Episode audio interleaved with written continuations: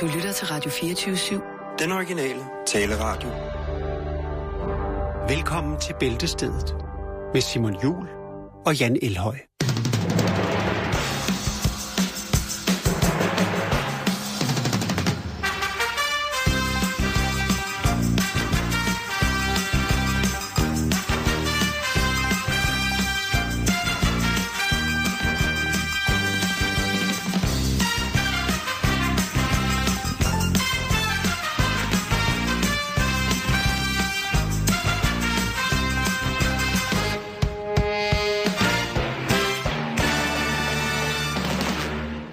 Svensk politi skjuler oplysninger om flygtningekriminalitet. Forbrydelser begået af flygtninge og migranter bliver mærket med koden 291 og hemmeligholdt for medierne. Det er lige akkurat det, vi ikke skal snakke om i dette program. God eftermiddag og rigtig hjertelig velkommen til en introduktion lavet af de manuser, som bliver glemt her i studiet. Ja. Når vi kommer herind. Der ligger tit og ofte lidt godt, og ja. Der kan man jo så få lov til at kaste sig i grams på andre programmers manuser, og der er vel ikke nogen, der siger, at det er forkert at læse noget op, som er skrald. Man går vel ud fra, at hvis det var noget vigtigt shit, de havde at sige, så havde de sikkert også taget det med ud igen, så de kunne huske, hvad de havde sagt. Men når det bare ligger og flyder ind i studiet, så må vi læse lige så tosset, som vi gider, i hvad det er for noget, at de har glemt.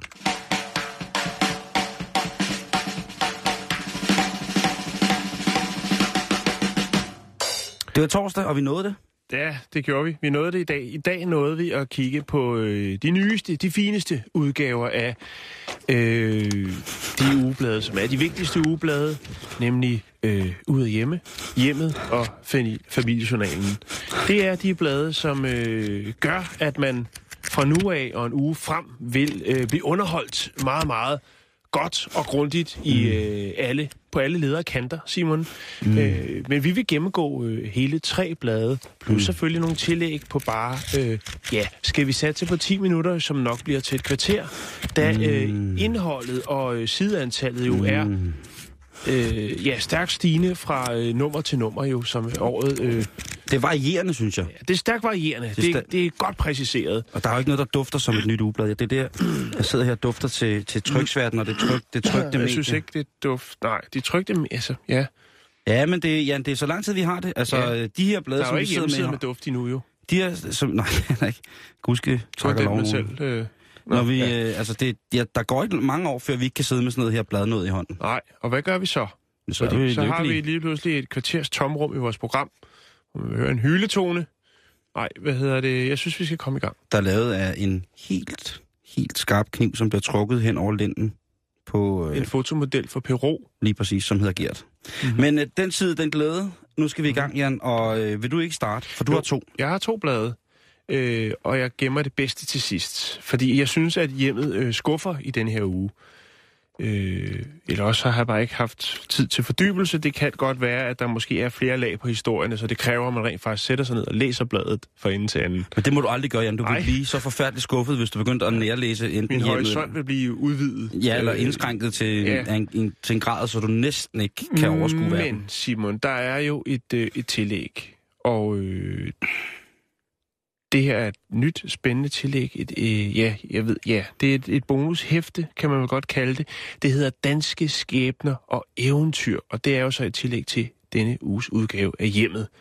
Nyt, spændende magasin fra Hjemmet. Ja. Og hvis man skal købe det sådan alene, så koster det altså 50 kroner. Jeg tænker, Hjemmet koster 32. Så når man får det her eksemplar, så har man jo så sparet en 50'er. Men hvad er der inde i det? Der er en masse... flotte historier om danskere, som blandt andet flyttede til USA. Der er noget om Søren Ryge, som fik styr på slægten i samarbejde med nordisk slægtsforskning. Men der var lige den her. Kan jeg vide, om der er nogen, der er blevet ked af det over det? Eller i familien tænkte, fuck. Ja. Nu ringer han hele tiden og siger, hej, det er din grandonkel, Søren Ryge. Det er jo rødgrandonkel. Ja. Men der står her, starter vi i dag. Der er en historie blandt andet, at danskeren opfandt verdens første burger. Og det er altså Louis Lassen, som blev fotograferet, eller er blevet fotograferet på sit beskidende frokoststed i 1907. Altså 7 år før han opfandt burgeren. Så det er jo så... Efter sigende, så er det den unge grovsmed Louis Lassen fra København, som drog over Atlanten for at finde lykken i Amerika, som opfandt den første burger. Ja, den havde man ikke set komme. Og den kan man tage med sig, når man, hvis man har råd til at tage helt over til United. Hvad skal man så gøre med de tydelige beviser, der er fundet på, at før 1900-tallet, der blev der i Hamburg lavet bøffer med brød om og boller? Ja. Hvad skal man så gøre ved det? Det skal man... Det bevis skal man putte ned i en lille boks, og så skal man... så skal man brænde. Ja, og så skal man brænde sig selv. Kørt ned i nogle af de der mineskakter, hvor der også er atomaffald, og så skal man lade den ligge dernede. Nå, okay, fint. Indtil Günther Wallraff, han finder den. Han genopstår. Ja, og finder den. Ja, okay. Nå, men hjemmet har altså også lidt at byde på, og jeg har lige hurtigt surfet igennem det. Der er noget med nogle piger, der kører på kværn. Nogle friske piger, som har det, der hedder Valkyrierne MC, yes. Men det skal vi ikke beskæftige os med, fordi der er der ikke noget så godt, som når læserne selv bidrager. Vi har også nogle fantastiske lytter, der bidrager til vores program. Vi skal ærligt indrømme, at det er ikke det hele, vi når at tage stilling til. For der kommer rigtig meget, og det skal I endelig fortsætte med. Men vi har... Jeg tør da snilt sige, at en stor procentdel af det her programs tilbliven hver dag, det er at gennemgå, hvad folk har skrevet ind til os. Så anerkend jer selv. Anerkend jer selv for den. Lige på stedet. Læsertips. Der er jo der er bløde boller, billige gavemærker, der er liv i gamle klude. Men så er der denne her, Simon. Skrald uden lugt. Dårlig lugt fra skraldespanden undgår jeg ved at vende et stykke lyst rugbrød i eddike og placere det i bunden af posen. Ja, altså, men der har jo været, masser... Altså, lyst råbrød. Lugtgener, Jan. Jeg kom i et hjem i mit barndom, hvor der konsekvent stod en Tupperware-boks med eddike i det ene hjørne af stuen, fordi at det skulle efter sine fjerne røglugten. Ja. Og så lugter det så gengæld af eddike. Det er lidt ligesom de frisklåsspray, vi har snakket om et par gange, ikke? Det er lidt det. Altså, så lugter det bare som om, der er en, der er skidt i fyrenålskoven. Og det er måske så... rart at vende sig til, at der lugter af røg. Eller det er rart at vende sig til lugten af eddike. Men det er også... det ved jeg ikke. Altså, med mange år i køkkener rundt omkring i verden, så vil jeg sige, en af de dufte, som jeg stadigvæk kan blive sådan helt mærkelig i skallen over, det er faktisk, når man koger meget eddike ind. Altså hvis man for eksempel har 20 liter eddike, der er sat i kog sådan en stor gryde, fordi man skal lave utrolig meget af syltet et eller andet.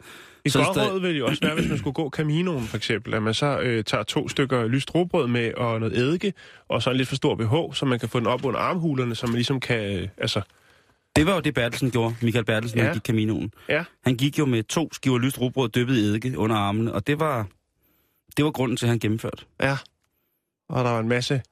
Nej, det var dårligt. Nå, det gjorde han altså ikke.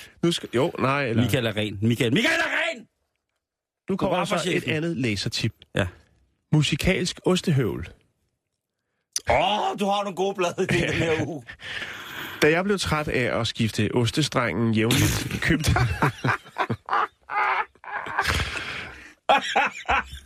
Skal jeg lave en anden stemme, så det virker mere troværdigt? Nej, jeg synes bare, at da jeg blev træt af at fjerne ostestrengen, det er en sætning, som skal tatoveres.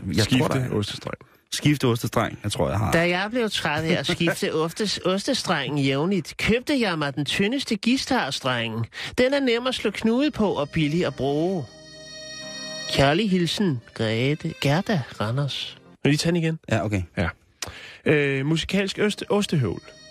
Musikalsk ostehøvl? Nej, ja. Da jeg blev træt af at skifte ostestrengen jævnligt, købte jeg mig den tyndeste guitarstreng. Den er nem at slå knude på og billigere at bruge. Kan du se, hvad der sker lige pludselig? Så står du, Simon, og skal købe den helt tynde streng til din guitar, og så er der udsolgt, fordi at der er... lige har været et flok... Politikken plus Raiders og købe den til ostehøvlen.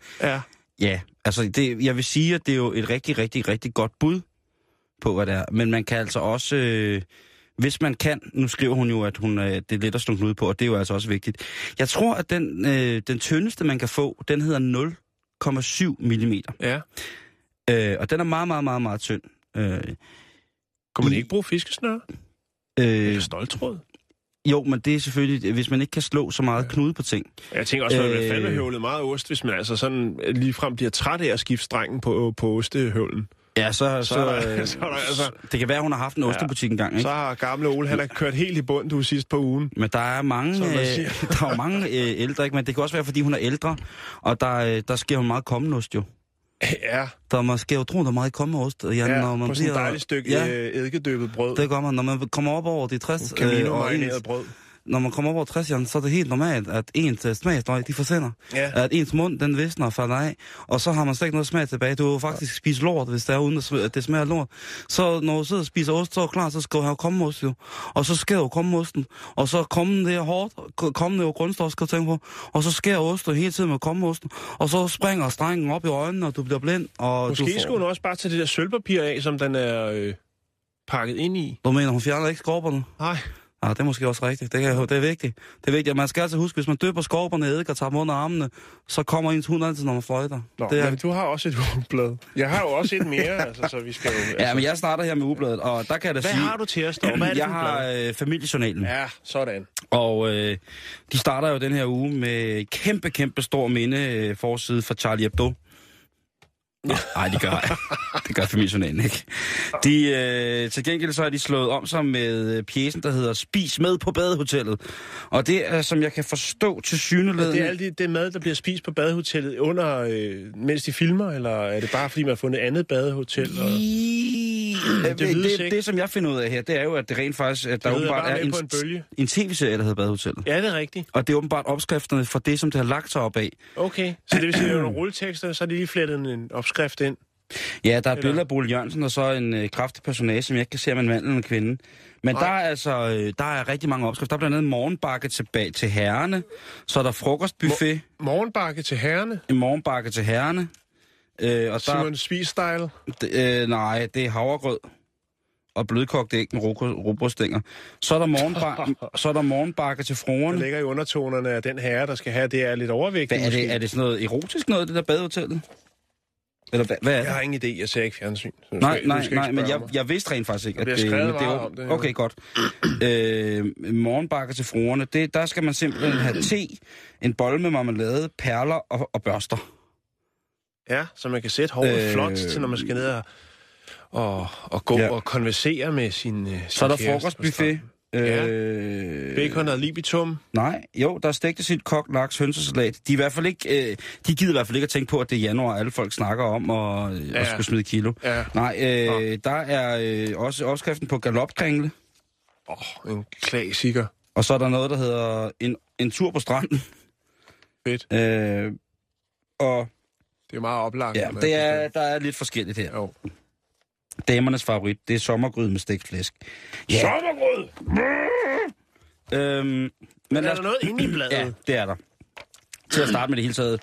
På første side, der er simpelthen... der er en hel side med... med Felix. Felix? Ja, ham tv-verden. Ja, Felix. Som udtaler sig om Charlie Hebdo. Han siger, at han godt kunne være blevet bilsælger. Det er sådan, Familiejournalen starter i den her. Det er Felix, der udtaler sig. Altså, jeg tænker bare, når Familiejournalen ringer til en, ikke, for at høre, om man er interesseret i at lave en artikel, så... Nej, det ved jeg ikke. Det ved jeg heller ikke. Det tror jeg ikke, fordi lige nu ringer de til os. Men jeg går selvfølgelig straks til læsernes egne råd. Det er Simon, jo igen... Simon siger, kan du få en klumme, der hedder... Simon siger, så det er mig, der sidder og anmelder dørslag og køkken siger og sådan noget. Det kan godt være jo. Nå, nu skal du se her. Ja, læsernes egen råd. Ja, det er noget, der virker. Det er her. Det er ES fra Højbjerg, der skriver, har man en iPhone, kan man bruge den som huskeseddel. Dem findes der mange apps af i App Store, men de er meget, meget omfattende og tilbyder en masse, som de fleste slet ikke har brug for. Her er en app, som er simpel. Den her Todo Kiss og koster vist 7 kroner. Så er man fri for reklame fra starten. Den er en forbedring af noter, som er fast på iPhone. Men Todo Kiss har en fordel, at man kan skrive en huskeseddel, så man kan prioritere sine opgaver ved at sortere dem, og slette efterhånden, som man får tingene gjort. Ja, det er næsten som en kuglepind og en post-it, som man også kan sætte på bagsiden af sin telefon, sin smartphone. Ja, det er det faktisk. Det er da genialt. Men stop nu. Det stopper altså, ikke. Altså, når der begynder at blive anbefalet apps i familiejournalen, ikke, så ved man altså, at de ældre, de kommer og overtager alle jobs. Så er der en her. Det er JL fra Lystrup, der skriver. Ja. Jeg har måttet kassere en del rugbrød, fordi det bliver muggent. Vi er to ældre mennesker, der ikke har den store appetit. Jeg har prøvet at fryse brødet, men det kommer let til at smuldre. Nu gemmer jeg det i køleskabet, og det er utroligt, så længe det holder sig frisk. Nu smider jeg ikke mere rugbrød ud. Se nu, Jan, hvad vi kan gøre for en generation af mennesker, som sidder med muggent rugbrød.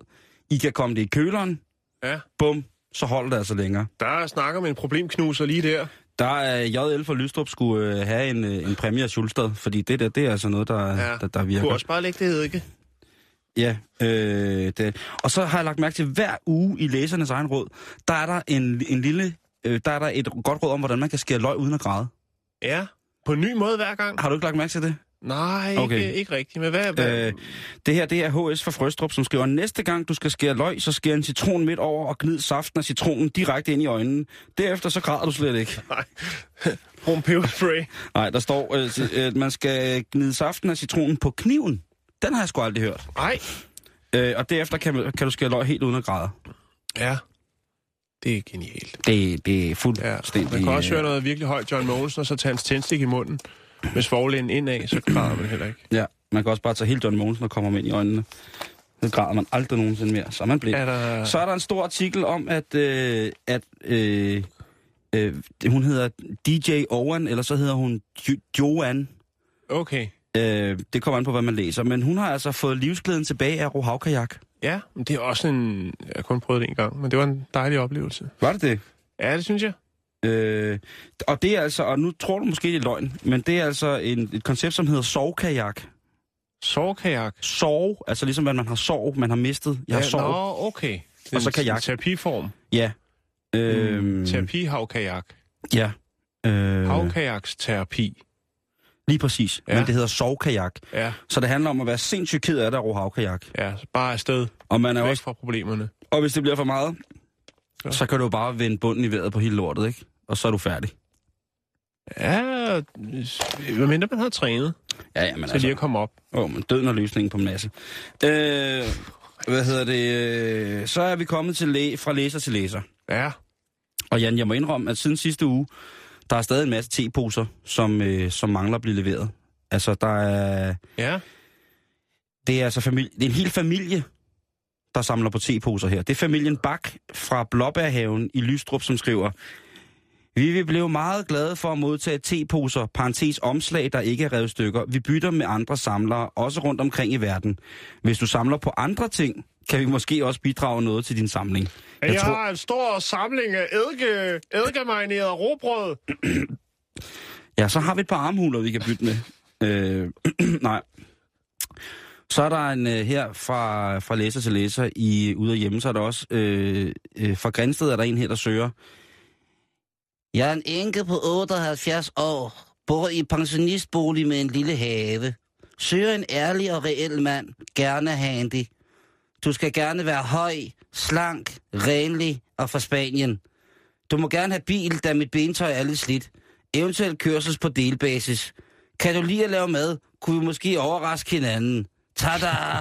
Du må gerne være fra Varde eller Esbjerg og Spanien. Kvinder og deres krav, ikke? Det er fantastisk. Så er der en her... så ser man ham der. Kassettebånd. Bruger du ikke dine gamle musikkassetter mere, vil jeg gerne overtage dem. Jeg har lige fået en kassetteafspiller, men kan desværre ikke købe bånd til dem længere. Jeg er årgang 1931, så musikken skal ikke være alt for moderne. Kærlig hilsen, Vera. Det er fint. Det synes jeg også er fint. Ja. Og den sidste, som jeg lige vil smide her, det er faktisk fra Johanna Bakkers på Frederiksberg, som skriver, jeg har forgæves søgt efter strikkeopskrifter til en babydukke på 20 cm. Håber, der er nogen blandt familiejournalens læsere, der kan hjælpe mig. Og ved du hvad, Johanna? Jeg tror, at hvis der er et sted i verden, der kan findes hjælp til at finde en dukkeopskrift til en dukke på 20 cm. Så er det lige der. Så er det måske familiejournalen. Ellers så kan du prøve noget, der hedder internettet. Ja. Det er mit råd. Jo. Så for det. Vi mangler et ugeblad, Jan. Ja, det gør vi. Det er Ude og Hjemme. Og er det de har lavet et omslag, der hedder Slanke Shake. Slanke Shake? Ja, nu bliver lavkagebo skubbet løb til siden, og nu er det nye, altså så Quick Meals Fit All Slanke Shakes. Minus 4 kilo på 4 uger. Mm. Ja. Og der er jo selvfølgelig tab 1 kilo om ugen, dag 1, dag 2, skid og tynd, og jamen, der er alle mulige ting. Vi kigger ind i bladet, og så er der lidt om...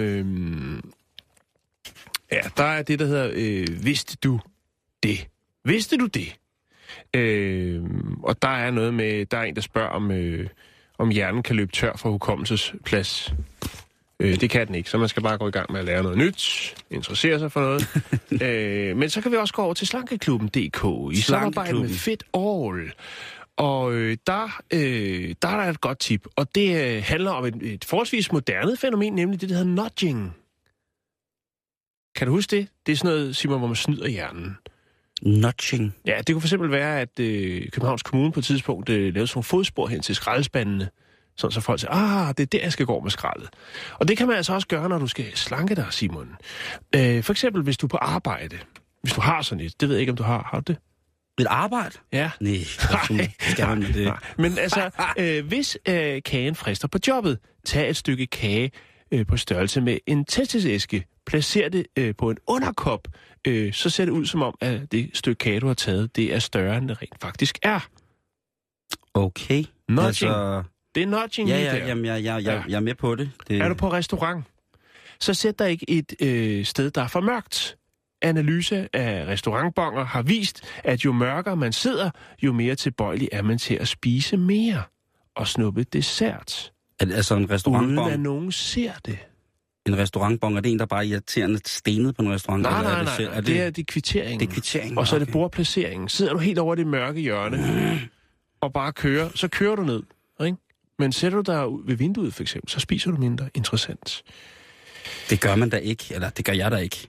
Altså, det er forskning, Simon. Det er ja, men altså, så må de have forsket forkert. Det er Ude og Hjemme. Nå, nu skal du høre her. Det er deres analyseinstitut. På indkøb. Ja. Tag et stykke mint-tykkegummi lige inden du træder i supermarkedet. Smagen af mint mindsker risikoen for at købe slik, chokolade og kage. Går man bare hen og tager en hel palle efter et. Ja. Og har du samme søde tand, når du kommer hjem... Køb indpakket slik. Så kræver hvert stykke slik jo, at du skal pakke det ud, før du kan spise det. Undersøgelser viser, at jo mere affald, der kommer fra det, man spiser, jo mindre har man lyst til at spise. Ja, eller fuldstændig modsat. Ja. Dennis Knudsen laver et makeover i denne uge også. Dennis, hvad har Dennis lavet nu? Jamen, han har lavet et brus af krøller. Ja, og det er Lene Bak-Magnussen. Brus. Nå, okay, der ved jeg ikke, hvad jeg er. Altså, som i bruser? Ja, et brus, så går det som bølgebrus. Bølgebrus, ja.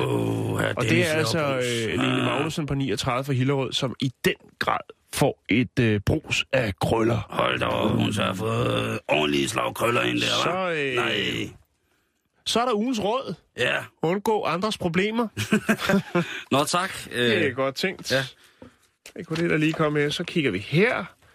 Der har vi noget godt. Ja, for det er læsertips. Det har vi sørme også. Yes, og nu skal du høre. Ja, ikke? Nu skal jeg have noget godt. Ja. Er du klar? Nej. Så sig, jeg er klar. Hey, ho, jeg er klar. Hul igennem. Jeg gider ikke mere. Jo, vi har brugt fucking snart en time på ugebladet. Det gør ikke noget. Det er lige målgruppen, som man siger. Hul igennem med bagepulver. Ja, det kan jeg jo sætte, ja. Min køkkenvask var fuldstændig stoppet, så jeg kom 2 spiseskefulde bagepulver i afløbet, og derefter 2-4 liter kogende vand. Og vupti, så var der hul igennem. Ja. Billig make-up fjerner. Petroleum videre. Make-up fjerner? Nej, der står faktisk kølevæsk. Nej, det gør der ikke. Nej, det gør der ikke. Er det bagepulver igen? Ja, det er bagepulver til hele. Ret de skæve lys med bagepulver, styr på ørestikkerne, læg dem i bagepulver, galleri i køkkenet med bagepulver, drøg læbestift, døb den i bagepulver. Nå, kan mormor ikke gå, så er der Inge Norus, som jo er, hvad skal man sige... Legendarisk, ja, legende. Ja, hun er en legende. Ja, og nu skal du høre her. Det er Ursula skriver ind. Og nu skal du høre, jeg skal lige finde Ursulas stemme. Hey. Jeg skal have mange gæster til bankekød, og vil derfor gerne vide, om jeg kan fryse kartoflerne i skårede terninger, så jeg senere kan bruge dem til kartoffelmos. Det vil være en stor hjælp for mig, hvis det er muligt. Ursula. Altså. Hvor mange skal hun have til bankekød?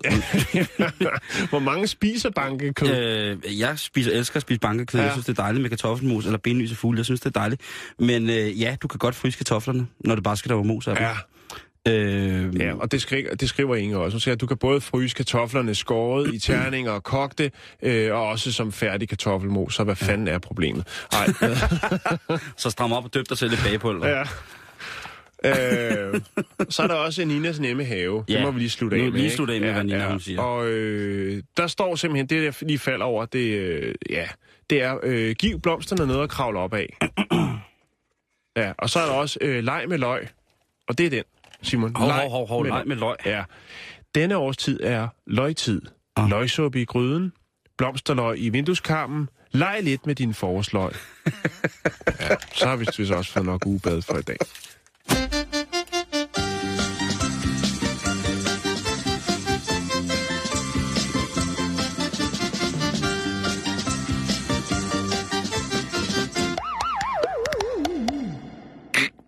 Det er utroligt, at det kan tage så lang tid med de ugeblade, Jan. Men der er jo ikke noget, der er så skidt, at det ikke er godt for noget. Nej, det er det i hvert fald ikke. Jakes, kan du ikke finde noget hekseambiance til mig? Okay. Jeg skal have noget fra noget outer space shit. For Jan, nu skal vi snakke om, når der er noget galt med computeren. Ja, det havde vi en historie om i... Var det sidste uge? Med ham, der kom en reparatør ud for at kigge på hans computer. Det endte med, at manden simpelthen kidnappede ham og tvang ham til at blive i lejligheden, til computeren var fikset. Det er fint, det der. Men nu skal vi snakke om en helt anden måde at lave computer på. Fordi når ens computer går ned, så bliver man jo desperat. Frustreret? Fuldstændig. Men en kvindelig præst, vil hun kalde sig selv, som hedder Joey Tally. Joey Tally. Ja, og hun er uddannet præst. Det er ikke bare noget, hun kalder sig. Hun er faktisk rent faktisk uddannet. Men hun har forladt den kirke, som...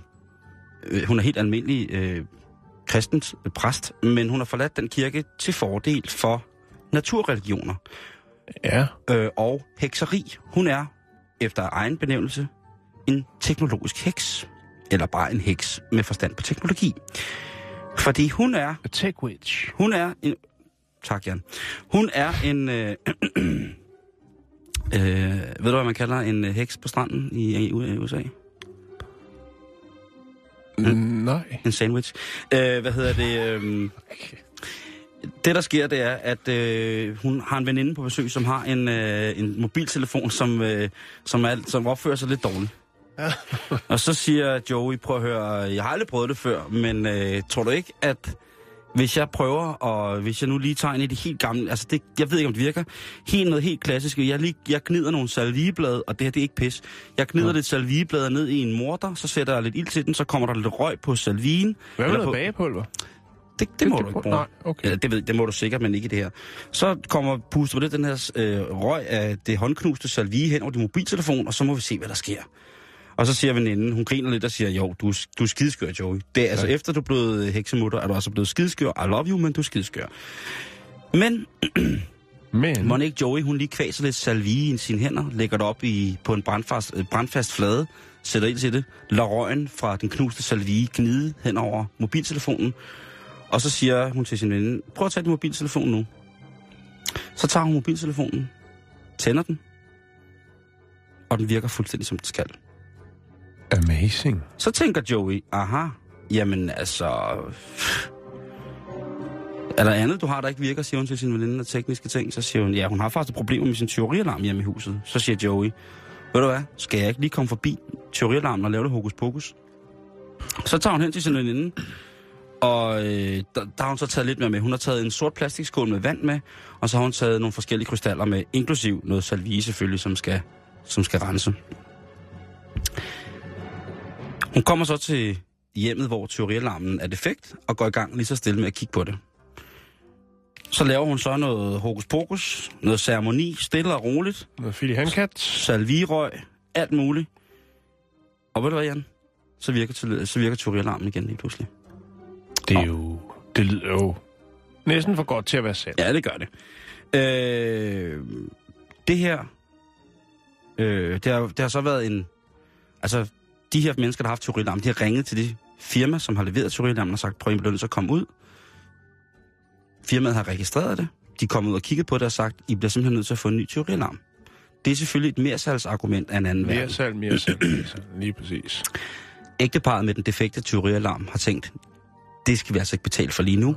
Men de har tænkt, hvad nu hvis Joey, vores hekseveninde, lige kommer forbi? Det er gratis, lad os se, hvad det kan gøre.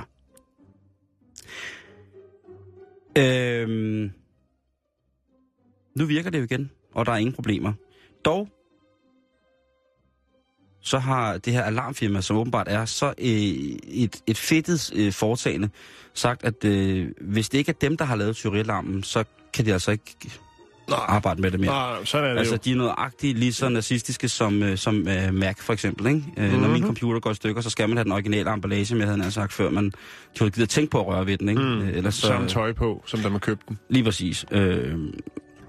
Men en af de ting, som vi jo allermest afhængige af, som vi startede med at sige, det er computer. Nu har hende her altså startet en... Hvis der er revolution? Nej, hun har bare startet en lille butik. Nå, okay. Hvis der er problemer med din laptop, så kom ned til heksemutter. Ja, kom ned til Salvie-dronningen. Og det er nemlig det, folk gør. Folk strømmer ind for at få fikset deres computer, Jan. Ja. Og der kommer de så ind, og så tror det eller ej. Det hun rent fysisk gør, det er, hun jo tager det her computervæsen, så lægger hun krystaller oven på computeren, så skaber hun en cirkel omkring computeren, af de 4 elementer. Ja. Ild, luft, vand og jord. Derudover, så uden for cirklen, så går hun i en kort trance og mærker computerens energi. Og så tager hun alt den dårligdom af energi, der er inde i computeren. Hun påstår, at det er elektromagnetisk energi, som computeren jo er fyldt af, selvom den er slukket. Mm-hmm. Så suger hun energien ud i sig, og det er ikke kun noget, hun kan holde til, fordi hun er i trance. Så hun kokser altså foran din computer. Ja. Så overfører hun så alt den dårligdom fra computeren ned til en skål med vand, som hun så hælder ud i toilettet. Ja. Det... Og så er computeren healet. Ja. Kan man bruge den som ekstern harddisk? Hun har ikke nogen stik, der passer, som hun selv siger. Men... Jeg tror ikke, man kan. Men hun siger selv, at hun altså jo... Hver gang, at hun healer en computer eller en telefon, så føler hun smerten. Hun føler virusen, der kommer ud af det. Jo, men hun er også nødt til at, ligesom at gå lidt op i det, hvis hun alligevel skal tage penge for det, kan man sige. Ja. Det er jo ikke ud for det, når hun bare gør for rav og tjal. Det skal du ikke sige. Jeg tror, at du kommer rigtig, rigtig langt med et godt hoved, og så en lille håndfuld... Vesterhavsrav, så tror jeg altså, du kan blive healet helt tilbage til fremtiden, hvis det er det, du har lyst til. Men jeg tænker umiddelbart, okay, tosset dame, du er helt væk, du er helt brændt. Ja. Men et eller andet sted, en ting er, at man fra menneske til menneske, altså noget biologisk, noget psykiatrisk, om man vil, noget stemningsmæssigt, fra menneske til menneske kan overføre stemninger. Mm-hmm. Men fra elektronik til menneske er omvendt.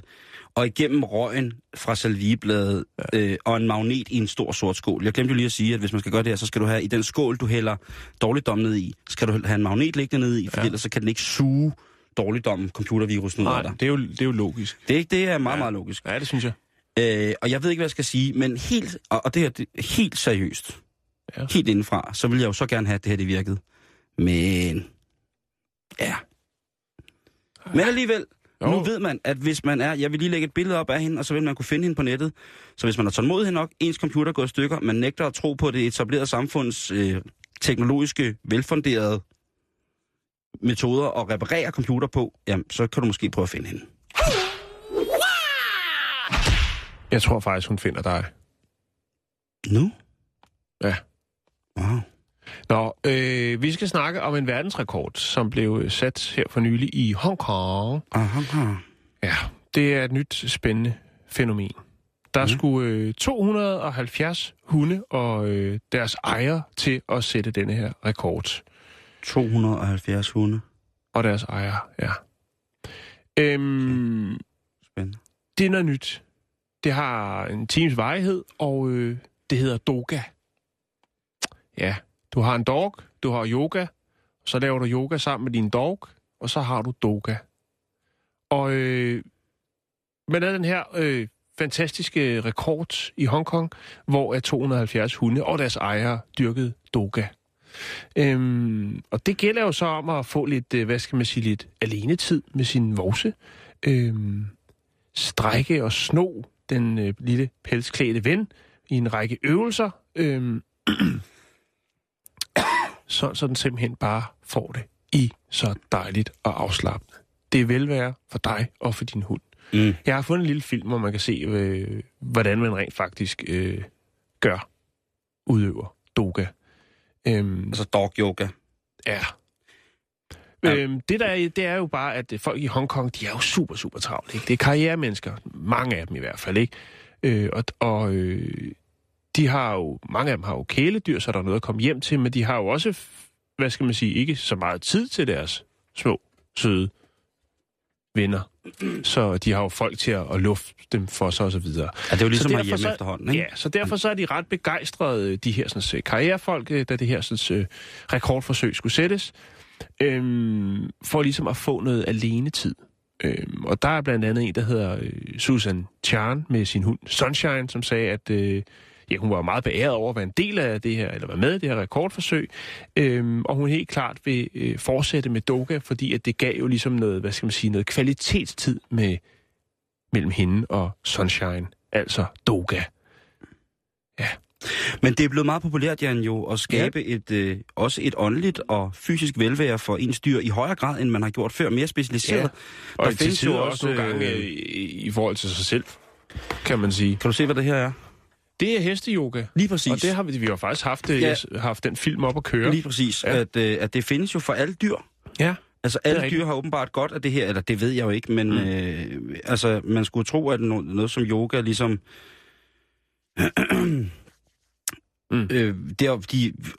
oprindelsesstederne for sådan nogle, for eksempel. Altså yoga, som jo nok vil være fra Indien, vil jeg skyde på. Jeg skal ikke kunne gøre noget endegyldigt om det, men at man så ikke før har lavet dyrene, for eksempel, køer er jo hellige i Indien, ja. Og jeg har været rigtig meget i Indien, og jeg har aldrig set ko-yoga, eller koka. Nej, koka. Coca-Cola. Jeg har aldrig nogensinde set, hvad det kunne gøre, eller at jeg har aldrig set det blive udført. Jeg har aldrig set dyreyoga andet end i skøre programmer fra USA. Det må jeg indrømme. Nej, og det er faktisk, den tidligere verdensrekord i Doka. Den er faktisk blev lavet i San Diego, og det er et års tid siden, det var den 25. januar 2015, hvor at 265 mennesker og hunde deltog i et stort Doka-arrangement. Så der er altså kun 5 mere deltagere, man har haft nu her i Hongkong, men det er stadig en verdensrekord. Jeg lægger lige et link op, så man kan se lidt Doka, hvis det var noget for en.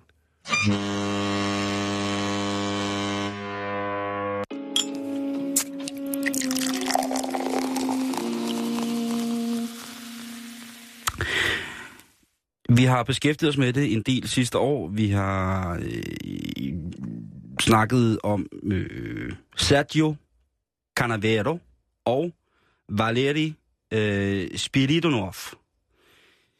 Hovedpersonerne i verdens første hovedtransplantation. Ah, ja. Mm. I den episke saga om, hvorvidt der kan transplanteres et helt hoved fra en krop til den anden, der er vi jo nok det medie i Danmark, der dækker lige netop det aller bedst. Hørt. Eller mest. Bedst, ja. Det måske... Det, jo, det er det. Det er vi. Ja, det er vi. Vi er til gengæld dem, der dækker allerdybest, mest respektfuldt og med mest ynde. Det kan ikke være overhovedet, eller... Hørt. Tak. Det kan ikke sættes til tvivl. Det er jo den italienske doktor Sergio Canavero og hans patient, den russiske 31-årige Valeri Spiridonov, der er hovedpersonerne. Og frem til operationen, som jo gerne skulle forestå og være fastsat til december måned 2017, ja, så ser vi jo altså og følger med hele vejen. Og nu skulle Dr. Canavero altså være et skridt tættere på at kunne give Valeri en ny krop. Og nu bliver det måske lidt makabert. Så vær forberedt. Canavero, han er jo ikke just i kridthuset hos mange af sine kirurgiske, neurokirurgiske og generelt bare kirurgiske kollegaer. Der er mange, der mener, at det her det ikke hører nogen steder hjemme, og det er det sidste skridt i at, eller det sidste skridt op imod at kunne annullere alle former for moralske og etiske begreber i henhold til transplantation virksomhed. Mm. Men Canavero, han er altså ligeglad. Han mener jo, at det kan give mennesker en ny glæde ved livet, og det kan han jo faktisk også godt have ret i. Og hvad gør man så, når hele den vestlige verdens elitære system af neurokirurger og specialister står og peger fingre ind og siger, at det her, det skal man ikke? Hvad gør man så, Jan? Hvad gør man så? Man allierer sig med Kina. Selvfølgelig. Fordi i Kina, der kan du åbenbart for uselmammeren få både aber og menneskelig stillet til rådighed, således at man kan forsøge sig på dem, inden at turen kommer til den lille russiske mand. Holdet, som leder det her i Kina, altså Dr. Canavardos forskningshold, professor Dr. Canavero, skal jeg næsten sige. Han hedder Xiaoping Ren, og han har altså været personen, chefkirurgen bag den første transplantation af et hoved til en ny krop. Eller en krop til et nyt hoved. Mm-hmm. Og det skete altså på aber.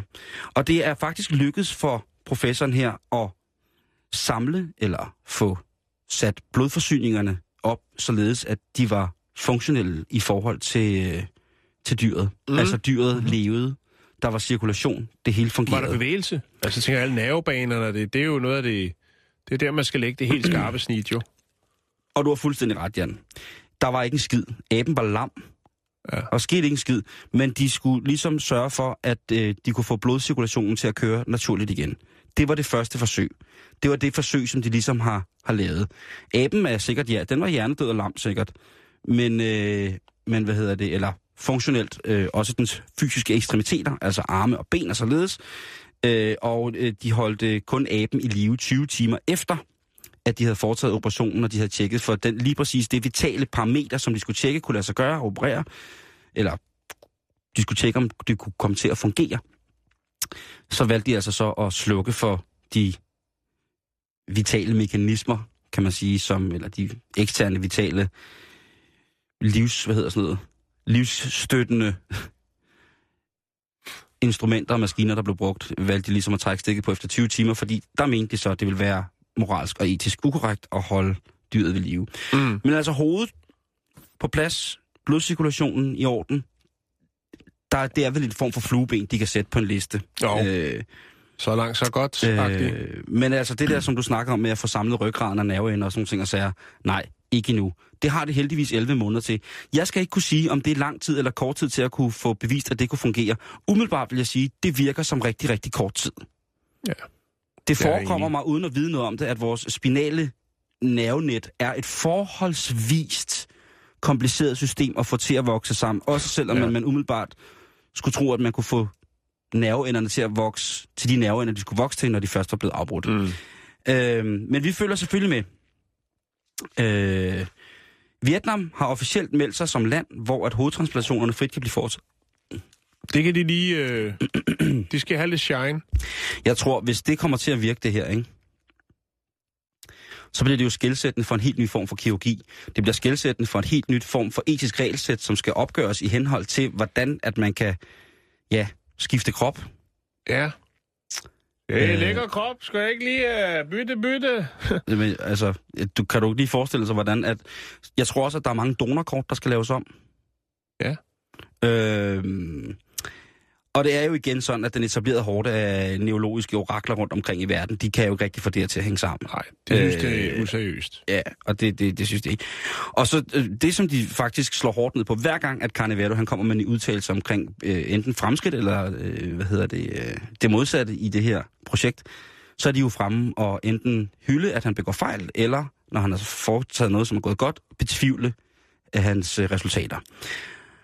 Og nu siger de jo altså, at det her, det er jo jinx-projektet at vise billeder. Jeg vil lægge et billede op, og det kan godt være, at det bliver for voldsomt for Facebook, men jeg vil lægge et billede op af en af de opererede aber, som er blevet testet, som blev holdt i live i 20 timer med fuld funktionel blodcirkulation efter en hovedkroptransplantation. Altså, at der bliver sat en ny krop på et gammelt hoved, om man så må sige. Jeg ved ikke om... Altså, nogle gange, så kunne jeg godt, når jeg ser fjernsyn, så kunne jeg jo godt tro, eller hvis jeg kigger på mig selv i spejlet, så kunne jeg jo godt tro, at den operation, den var blevet foretaget for mange år siden, men man fandt ud af, at der kom kun lort ud af det, så man stoppede med at gøre det, og man brændte opskrifterne på det og sådan noget. Mm. Det er svært at vide, men jeg vil lige lægge noget op. Og så tænker jeg også... Noget andet, som jeg tænkte på i dag, da jeg sad og lavede den her historie, det var... Tænk, hvis man begår en lille bitte fejl. Lille, bitte fejl i sådan en operation. Jo. Hvis vi har en mand som Valeri, som jo har en meget uhyggelig form for for knoglekræft, og han så får en ny, fantastisk krop, så vil han måske være lidt ligeglad med, at hver gang han nøs, så skider han også bukserne. Nå ja, men altså, det er jo sådan nogle små neurologiske ting, som kan forekomme, ikke? At hvis man skifter fjernsynskanaler lidt for hurtigt, ikke, så begynder man at sidde og tisse ud af munden. Altså, der kunne være nogle ting, som der ligesom kunne gå fuldstændig galt. Bitte små ting. Og jeg tænker bare, at jeg tror, at den her operation er blevet lavet før. Uden vi ved det. Ja. Det kan godt være. Så ender jeg i fuldstændig boble-meditativ tilstand, hvor der kun er rebene, modellen og ikke andet. Så skal vi til Kina. Ja, kom med det. Vi skal til Shanxi. Ja. I ved, hvor det ligger. Ja. Og jeg ved, I ved det. Her har man netop anholdt en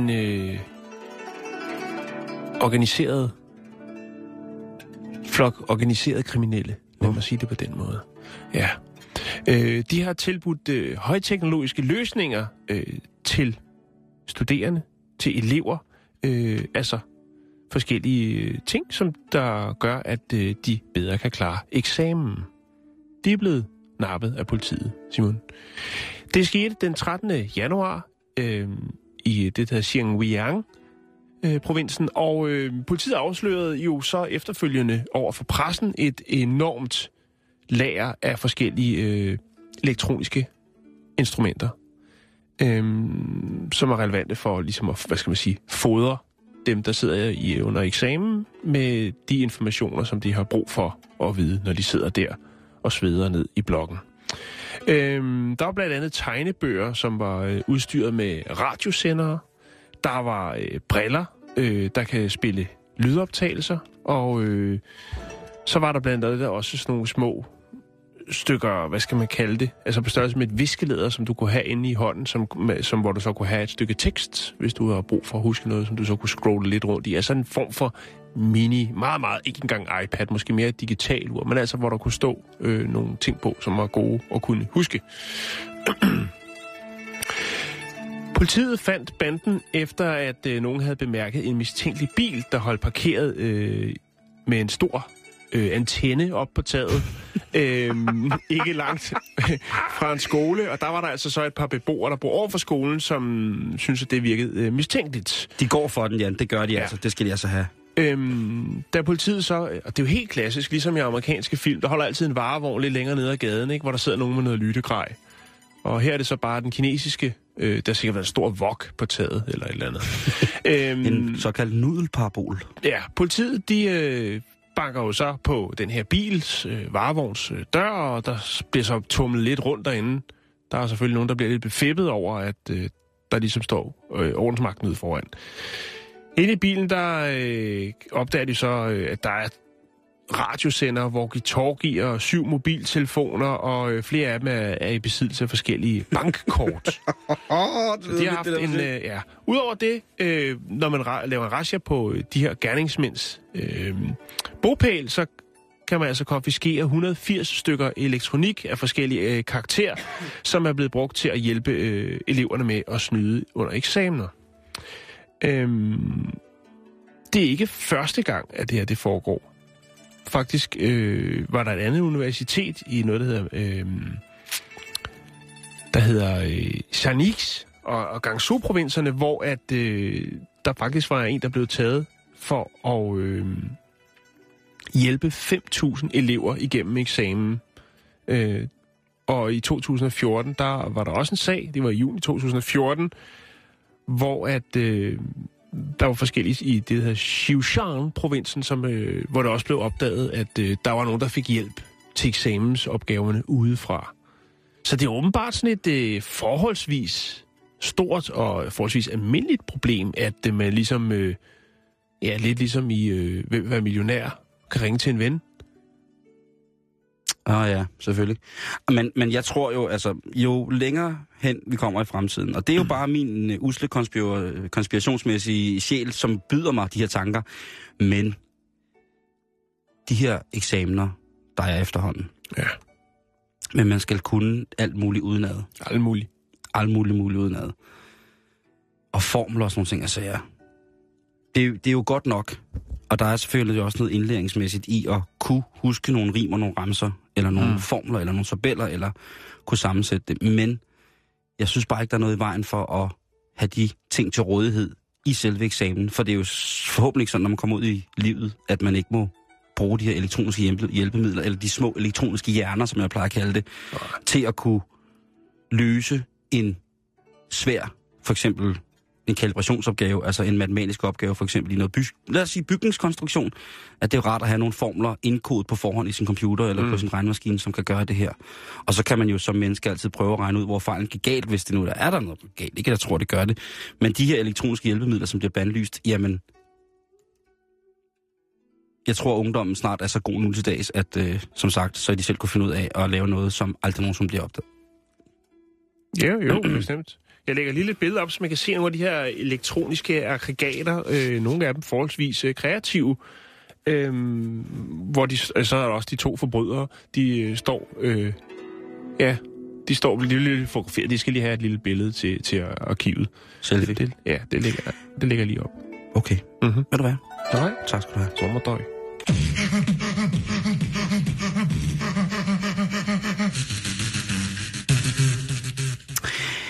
For cirka 30 år siden, Jan, 1986, der lavede Kevin Sarborni noget helt fantastisk på den her dag.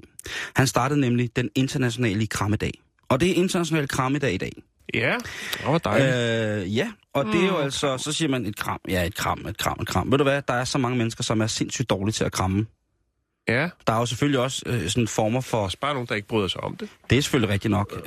Men altså, det er international krammedag i dag. Så jeg vil bare sige, at I skal huske på, at et kram om dagen, jamen altså, det kan sætte folks blodtryk ned. Det kan aflaste jer for eventuelle stresssymptomer. Det kan sætte nogle naturlig kemi i gang i jer. Det kan være, at man bliver krammet af en, som man måske har et hemmeligt crush på. Så kan det sætte oxytocin og serotoninproduktionen i gang. Du kan få lidt løsere led. Du kan komme igen i forhold til komplikationer med overforkalkning osv. Der er i virkeligheden ikke det, som et kram ikke er godt for. Man kan så sige, at hvis man bliver krammet af nogen, man ikke vil krammes af, så har det jo så direkte den modsatte effekt. Men hvis der er nogen, du er sikker på, at du gerne vil kramme, så husk at gøre dem i dag. Du har en undskyldning for at gøre det, fordi det er internationalt krammedag. Vi er ved at være færdige for i dag, men vi har fået Asger fra Reporterne i studiet. Hej Asger. Ja, hej med jer. Hej Asger. Goddag. Hvad har du på tapetet i dag? Jo, men den her liberal, noget så sjovt som Liberal Alliances nye flygtningeudspil. Hvad står der? Human og fornuftig hjælp i nærområderne. Ja. Det er jo sådan deres pressemand, der måske har været inde over, ikke? Det går ud på, synes jeg, er, at man ikke længere vil give asyl til en eneste flygtning, der kommer til den dansk-tyske grænse. Nej. Det mener Liberal Alliance. Ja. Og man skal ikke engang, det er ikke noget med, at man skal blive enig med alle de andre i EU eller FN om flygtningekonventioner. Nej, man skal bare bryde med alle de konventioner. Og alle uden undtagelse, der kommer op til den dansk-tyske grænse og siger, goddag, må jeg få beskyttelse, jeg er forfulgt. Dem siger vi nej til. Ved du, hvad det her det minder mig om? Det er altså, jeg synes, det er så hyggeligt. Altså. Det minder mig om Amerikas forbundstid, da det moderne Amerika blev skabt. Nogle stater måtte der ikke være sproget i, og så måtte der godt i nogen, og andre, der synes, de slaveriet var noget lort. Og i andre. Jeg synes, det er så hyggeligt med det der. Og nu er liberalerne i sang, nu er de så taget hvide hatte på og begynder at brænde kors. Nu må der ikke det ske. Lyder fuldstændig som, jamen, jeg støtter jo det her, jo det ikke? Og du støtter, der skal ikke flere mennesker ind i Danmark. Jeg synes faktisk ikke, vi skal give asyl til flygtninge, nej ikke i Danmark. Det synes du ikke. Det er jo ren DF-politik, det her, ikke? Jo, fuldstændig. Og, så det er men jo men det er, ja, det er faktisk. Du, der forhandler du... Altså, jeg ved ikke, hvor du synes, man skal bruge alle pengene i nærområderne. Det kommer til at frigive, og det står også i det her, 6-7 milliarder bare de næste 2 år, ikke? Ja, vi har simpelthen ikke nok penge i Danmark til at modtage flere flygtninge. De penge kan du bruge i nærområderne. Du kan hjælpe mange flere. for det samme antal penge. Og de krige, vi har været med til at starte, dem skal vi ikke varetage rent humanistisk ved de mennesker, som måske kommer herop på grund af det. Jo, det, jeg synes godt, vi kan hjælpe os der, ikke? Vi skal hjælpe så meget, vi kan, men vi kan også være... Vi skal ikke give os til nogen. Det synes du ikke. Det synes jeg ikke. Du synes ikke, vi skal give os. Det synes jeg ikke. Det kan godt være, det lyder som om, vi er uenige der, Simon. Hvad siger du? Det skal der også være plads til. Nå, jeg er bare vokset op mellem folk, der har fået asyl, så jeg vil jo... Så det vil jo... Ja, jeg kan godt lide. Lyt med til Asger lige lidt. Nå, selvfølgelig.